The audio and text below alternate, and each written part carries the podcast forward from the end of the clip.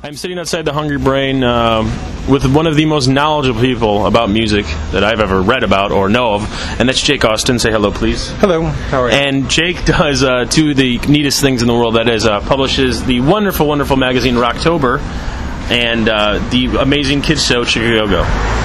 That's correct. Okay, what came first, Chicago or Rocktober? So Rocktober around 92 and Chicago around 96. What was the impetus for starting each? Well, Rocktober, I was uh, at school. I was in Rhode Island, and um, there were some punk kids that were going to start a, a zine.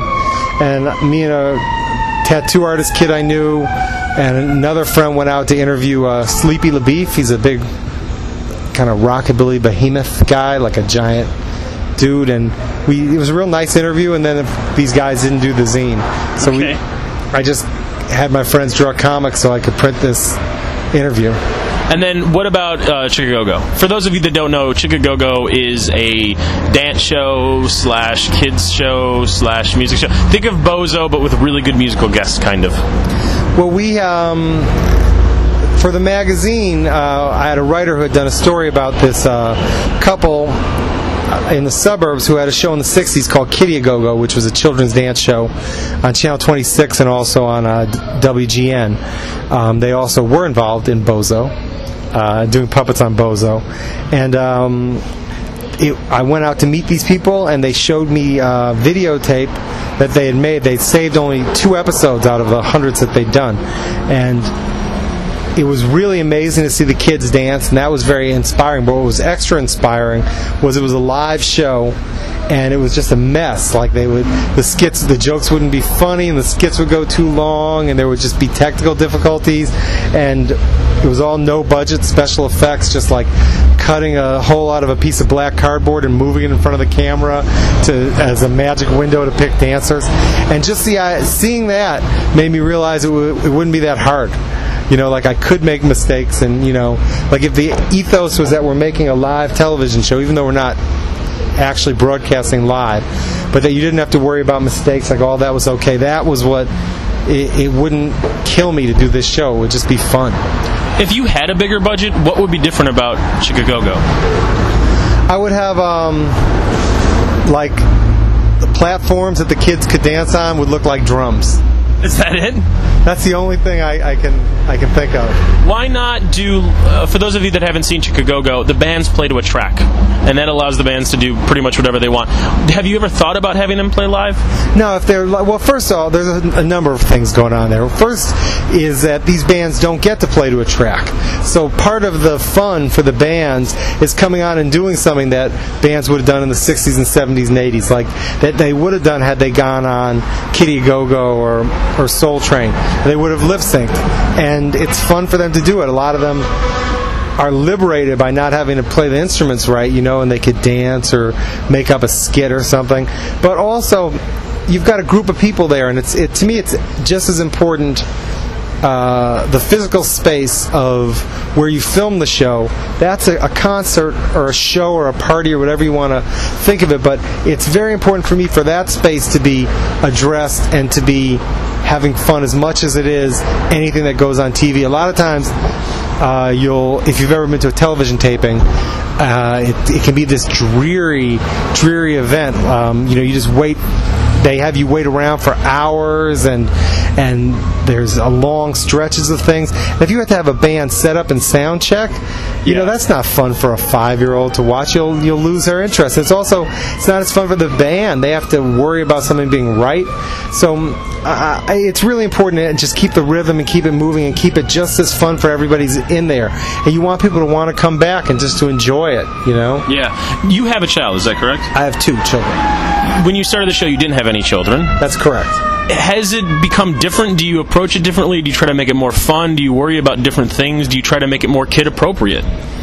It was no. I mean, there was never anything we did on the show that wasn't kid appropriate. I mean, it was part of the theme of doing. I mean, if you're doing a children's show, you shouldn't do that. I mean, and the only time that's really Well, occasionally the bands could get a little risque, you might say.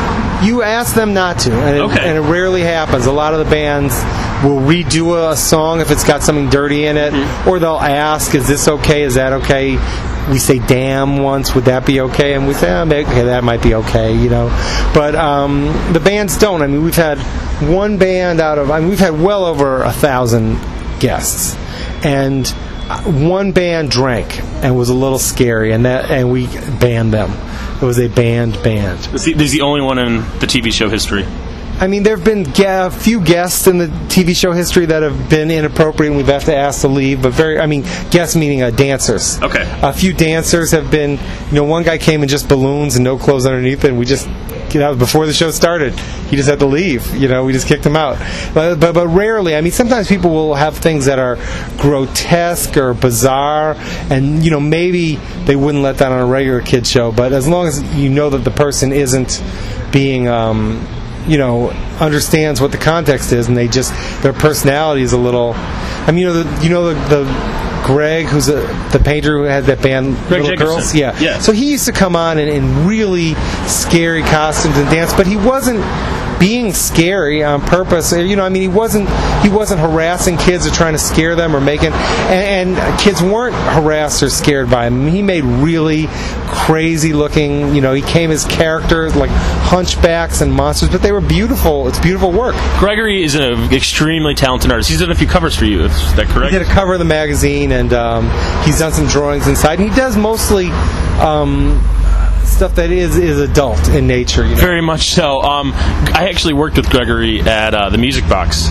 and uh, he did not like my band, and his band scared the hell out of me because I, I was I was younger. I'd never seen a band like that. Now I really appreciate what they're doing, but I think, yeah, for Gregory and someone like that, I think they're just more trying to shock people between the ages of 18 and 50 or something like that, where a, a child could really appreciate the art that is there. I know that sounds very high and moral and really dumb. No, but it's, it's uh, that's the thing. I mean, when he, he came for a couple years to Chicago, making really elaborate costumes, and and even though this is a guy who does. I, I wouldn't say pornographic work because that makes it sound like it doesn't have artistic Yeah, value. no, no, no, there's but he always does, art there. He does sexually, you know, highly sexually explicit work that's incredibly disturbing. Yes. And this was not completely unrelated to that, but it was he, he, there was nothing he, wrong with it. So I mean, people who do adult work can understand what Chicago is about, and they make adjustments. Yeah. And, and it doesn't undermine what they do. One last question about Chicago. Like every good television, ch- children's television show, it employs the use of a puppet, and that is Ratso. Right. So, for those of you that don't know, how would you describe Ratso?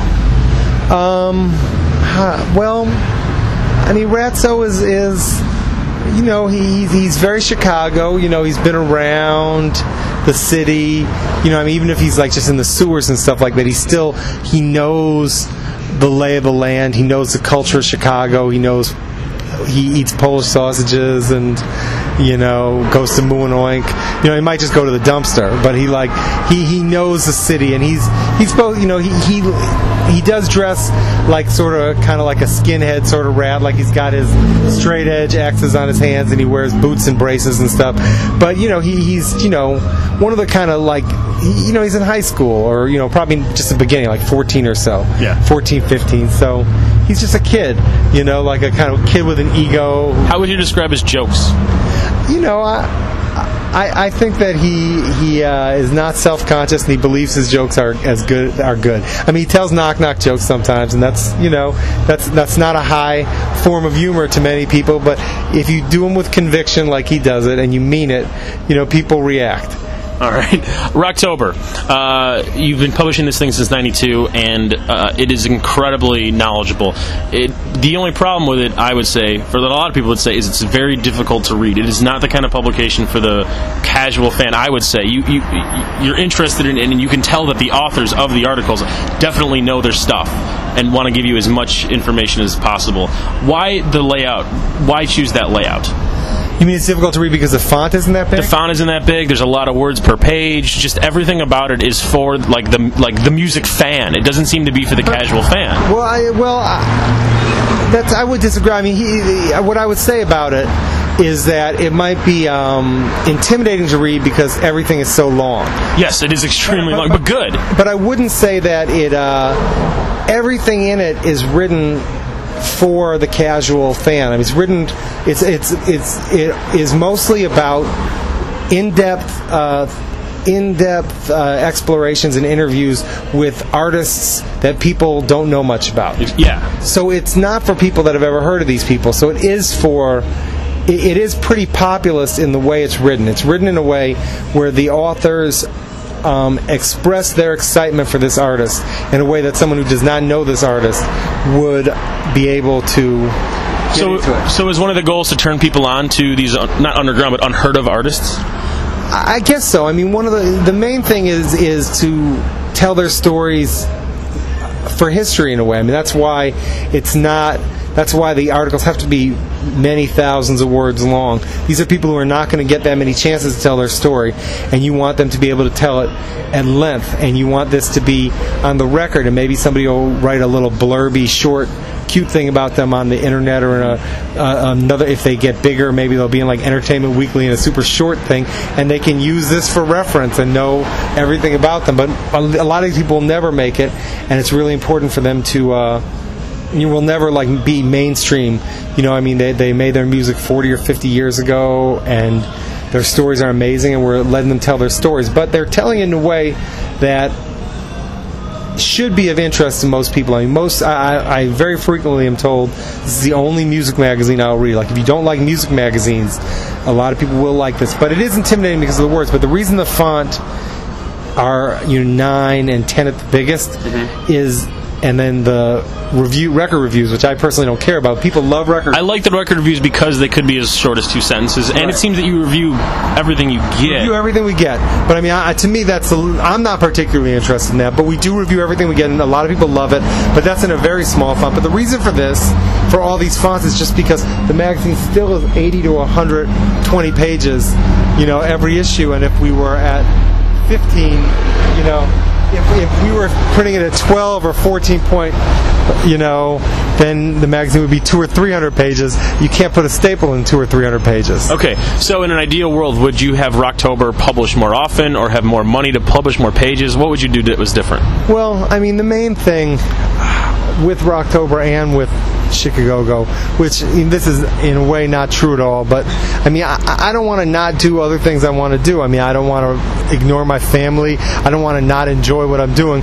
So I try to make these things uh, very in depth very, you know, sort of prolific. You know, I mean, hundreds of pages a year, even though it's only one or two or three issues a year. But I try and do all these in a way that it doesn't totally disturb my life. Okay. I don't have. I, I can. I can. I, I don't want to be killed by doing these. And then the last week of October is always like backbreaking. Of course. Just because I'll, I'll you know, the, not everyone has done the reviews, and there'll be like a hundred reviews left to do, and there'll be so much layout to do, and somebody didn't finish something, and there'll be something that I need to write that somebody. So I mean, eh, there's a there's a little period where it's bad, a little bit, but mostly it's not like I'm I don't work as hard as other people work. I mean, I, I probably do work harder than most people work, but I spread it out, and it doesn't kill me. Well, you have your family as a priority. Yeah, I mean, I, very I have, and not just that, but I mean, I just want to be able to. I don't know. So, so, so the reason you're asking the question, I'm saying, would it be? It would be nice to have it come out more regularly, but I wouldn't want it to, uh, to, you know, to be more difficult. Can we talk about the book for a second? Sure. Uh, you wrote TV a Go Go. It's a wonderful book. I read it a few years ago. Um, it's similar to the current cover issue of Rocktober, which is about uh, Soul Train in Chicago and the origins of that. Um, what interests you about this very mainstream culture that is kind of under the radar at the same time? Well, I'm not. Um, I mean, I I, I appreciate the underground very much, but I mean, I'm not in any way against. Oh, no, no, no, no. No, I mean, just I'm saying underground in terms of like there's no DVDs of like the best of for all of these performers that have been Right. on Soul Train and for all these a lot of the Ed Sullivan stuff unless you're like the Beatles or Elvis you're that's kind of gone and it seems like it's a shame because everyone had seen it at the time yeah. hence well, the underground not I the, mean, not the style of music or anything like that. Well, I guess um, you know it's not possible for everything to be on DVD, unfortunately. Although it's becoming more and more possible with this, uh, these you know, the internet channels where they're putting Yeah. obscure TV, full episodes of obscure TV shows until they fit. They're not going to make money off that, and they're gonna. It'll go away at some point. I hope people are figuring out ways to to, to steal the stuff on Hulu, Yeah. just so that it will exist in some form in the future. well why did you write the book Well, I mean, I was, I, you know, I, I play poker with different publishers, and you know, one of the, the publisher was thinking about the idea, and I just kept giving him feedback, and then he just told me to write the book. He said I should be the one to write it, um, and uh, you know, i- it's it's not just like a guide to TV, or it's not just like it's, it's you know, it's pretty in depth. It's really talking about kind of the cultural weight of you know TV that was with content for a black audience. The idea of uh, all these fake band shows and what, what, what that means, you know, what, what it means to have a fake. Can a band be fake? Like, can the Monkees be fake and the Archies be fake just because they're not human beings? Yeah. Like, are the chipmunks fake? Even though, I mean, a lot of what the book is about, and the reason I don't consider the chipmunks to be fake, a fake band, is the book is about reception Okay. and television has so many people receiving it that it's a great it's a great forum to talk about reception. Yeah. So you know, if a child loves the Chipmunks as their favorite band, that's a real band. That's a legitimate band. You know, I mean, if it like I, I you know, I think I, I said if a band never plays out live and never records anything, that's more fake. Even if they're as better than the Velvet Underground. Okay. But they never have documented it or had anyone see them play. They just practice every day for years. Like that, that, that that's a fake. That's way faker than the Archies. All right. You know. Do you consider yourself positive? Yeah, I, I think I'm positive and populist, and I help I, people. I, I would agree, but do you feel that a lot of people in doing similar things to what you do are as positive as you?